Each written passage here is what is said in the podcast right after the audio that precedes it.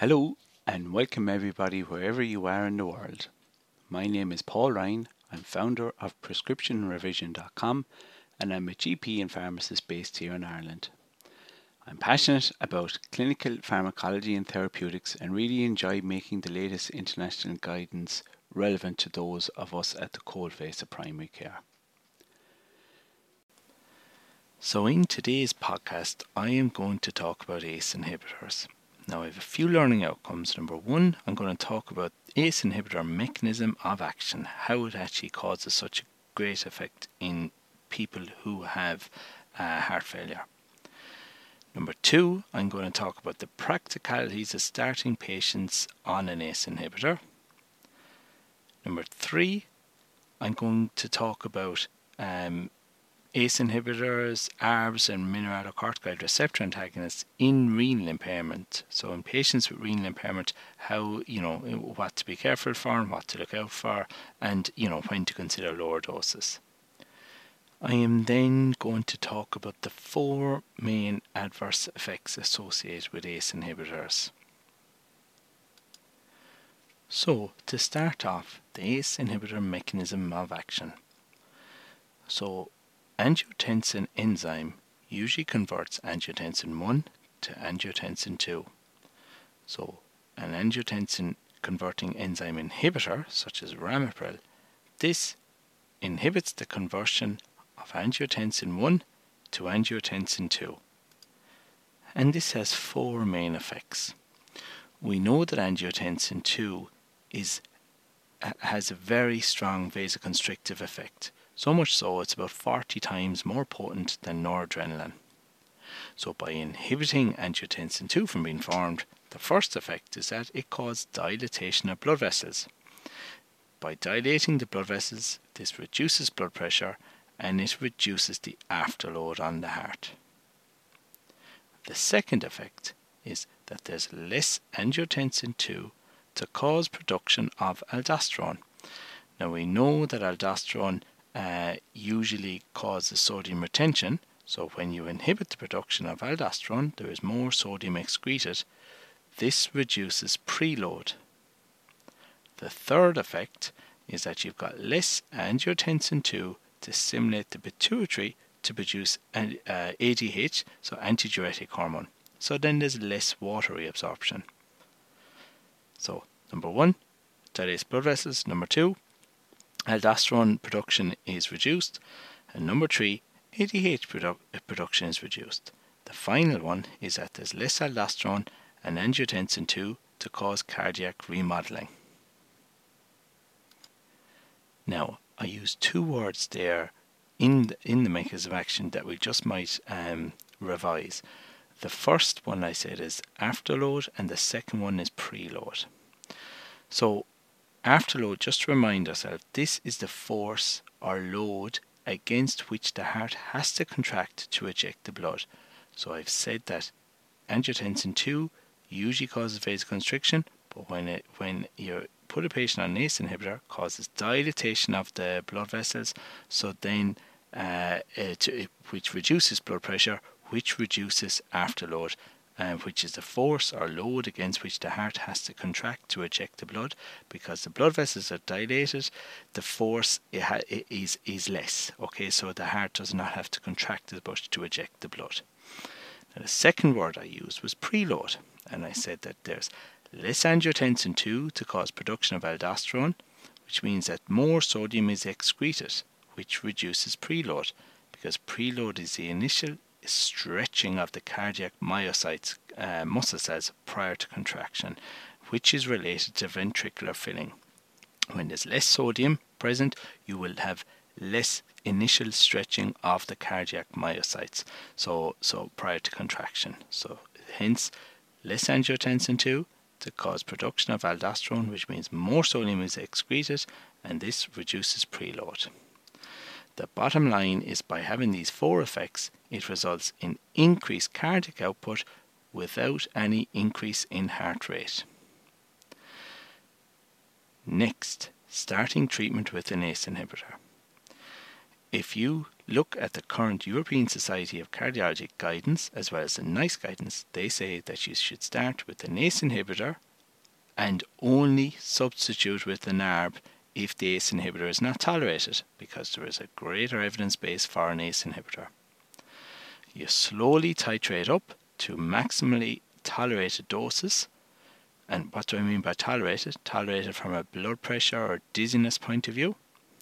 So, for example, Ramipril, you start at two point five milligrams once daily, titrate every two weeks to Ramipril ten milligrams once daily.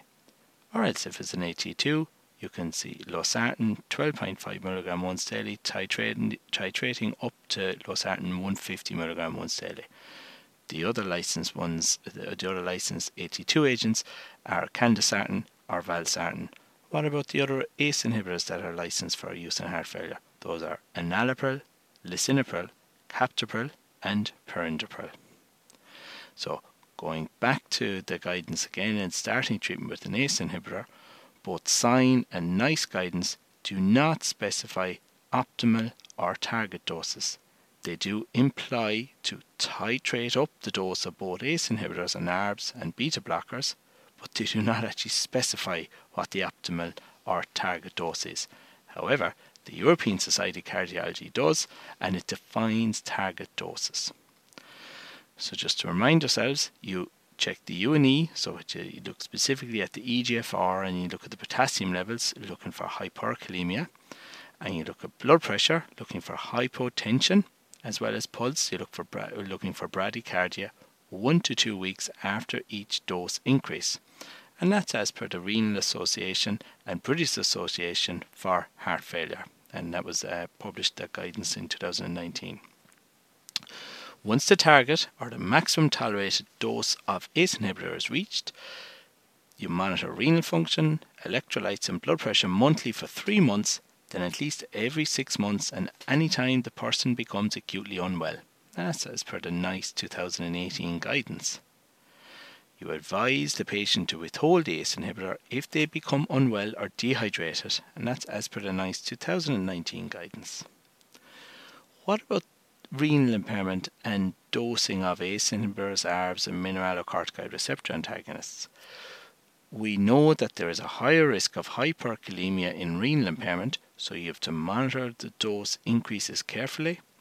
And if the E G F R drops below forty-five milliliters per minute, you consider lower doses and or slower titration of ACE inhibitors, A R Bs or mineralocorticoid receptor antagonists. Now, the next learning outcome, the adverse effects of ACE inhibitors or A R Bs. So the first point is that it is very rarely necessary to discontinue an ACE inhibitor because you, clinical deter- deterioration is likely to occur if the ACE inhibitor is discontinued. So I'm going to name the four adverse effects to be mindful of. Number one, hypotension, so low blood pressure. Number two, cough. Number three, decline in renal function. And number four, hyperkalemia. So number one, hypotension. So the patient may be asymptomatic. So if they have asymptomatic low blood pressure, this usually requires no changes in therapy unless the systolic blood pressure is less than ninety millimeters of mercury. What about symptomatic hypotension? What do I mean by symptomatic? Dizziness or lightheadedness, and this is common and usually improves over time, so the patient should be reassured. Look to see on any calcium channel blockers and nitrates, and you reduce or stop their other vasodilators, okay? So such as the calcium channel blockers and nitrates. If the patient is not congested, so they've got no fluid in the lungs, you consider reducing the diuretic dose. And this may also help with the, with the symptomatic hypotension. The next adverse effect to be mindful of is cough. So this can actually be a sign of pulmonary oedema. So they should be listening. You have to listen to their lungs to see is there any fluid there. You can you should consider other causes of cough, especially if the patient is a smoker or those with lung disease. ACE induced, ACE inhibitor-induced cough does not always require treatment discontinuation, so just remember that. If the cough is troublesome and proven due to ACE inhibitor, which means that it occurs after withdrawal and then re-challenge, you should switch to an A R B okay, so such as any of the A R Bs that I mentioned earlier on. So test ourselves, what are they? They're Losartan, Candesartan or Valsartan. Those are the ones that are licensed. Number three, the third adverse effect to be mindful with A C E inhibitors is the decline in renal function. So an increase, you look for an increase in urea, creatinine and a decline in E G F R, and this is to be expected when you put a patient on an A C E inhibitor. The increase of serum creatinine of less than thirty percent above baseline is acceptable. And, you know, if it goes above thirty percent, you're thinking, hmm, is there some renal artery stenosis going on? So the fourth effect is hyperkalemia. So we know that an increase of potassium to less than five point five millimoles is acceptable, but if it goes to five point six, that is not acceptable. Now, why does hyperkalemia occur when a patient is on an A C E inhibitor? So if you go back to the mechanism of action again, I said number, so we know that there's less A T two produced, which means number one, there's more vasodilatation, reducing afterload. Number two, less aldosterone produced because A T two stimulates production of aldosterone. So when you reduce aldosterone, more sodium is excreted, which reduces the preload. But as there's less aldosterone present, aldosterone usually causes excretion of potassium. So if there's less aldosterone present, that means there's an increased risk of potassium of, of, of hyperkalemia, okay, when the patients are taking A C E inhibitors. So if the potassium is greater than five point four, check for dehydration and stop all other drugs that may cause increased potassium, such as N SAIDs, trimethoprim, non-selective beta blockers, as well as amiloride. And you, if the patient's also taking digoxin, you need to check for digoxin toxicity. And just to remind ourselves of the symptoms of digoxin toxicity, so these are, these include gastrointestinal upset, visual symptoms such as yellow-green discoloration, as well as palpitations. So if the patient is well with no signs of acute kidney injury and they have mild hyperkalemia, so this is a potassium of between five point five to five point nine, you consider a reduced dose of renin-angiotensin-aldosterone system inhibitor, such as an A C E inhibitor, but you do not stop it and you just increase the frequency of monitoring. If they have moderate hyperkalemia, so that's between six and six point four millimoles per litre, you stop the R A S inhibitor and you repeat the renal function and you cautiously restart at a lower dose once the potassium is less than five point five. So that brings me to the end of uh, this podcast. I hope you got something from it. I, so I suppose just to recap again, I spoke about the A C E inhibitor mechanism of action. Basically it reduces angiotensin two, less aldosterone number one, dilates blood vessels number two, less A D H because there's no stimulation in the pituitary, and then there's uh, as there's less aldosterone and A T two, there's less cardiac remodeling. That's the first thing. The second learned outcome was that uh, I spoke about how to start it and titrate slowly and monitor renal function, looking for at the E G F R and specifically hyperkalemia. You measure the blood pressure, looking at high, looking for hypotension, and also the pulse to look for bradycardia. Then reduce the dose in, in patients with renal impairment. So if the E G F R is less than forty-five, you consider lower doses and or slower titration. What about the adverse effects? There's four of them mainly. Number one, hypotension. Number two, cough. Number three, decline in renal function. And number four, hyperkalemia. And I spoke specifically about hyperkalemia as there's less aldosterone present, therefore there's less potassium excretion.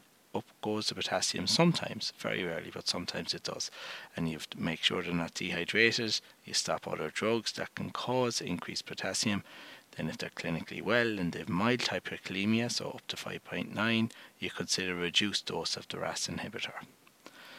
So that brings me to the end of today's podcast. I hope you found it beneficial, and I'm looking forward to delivering the next podcast.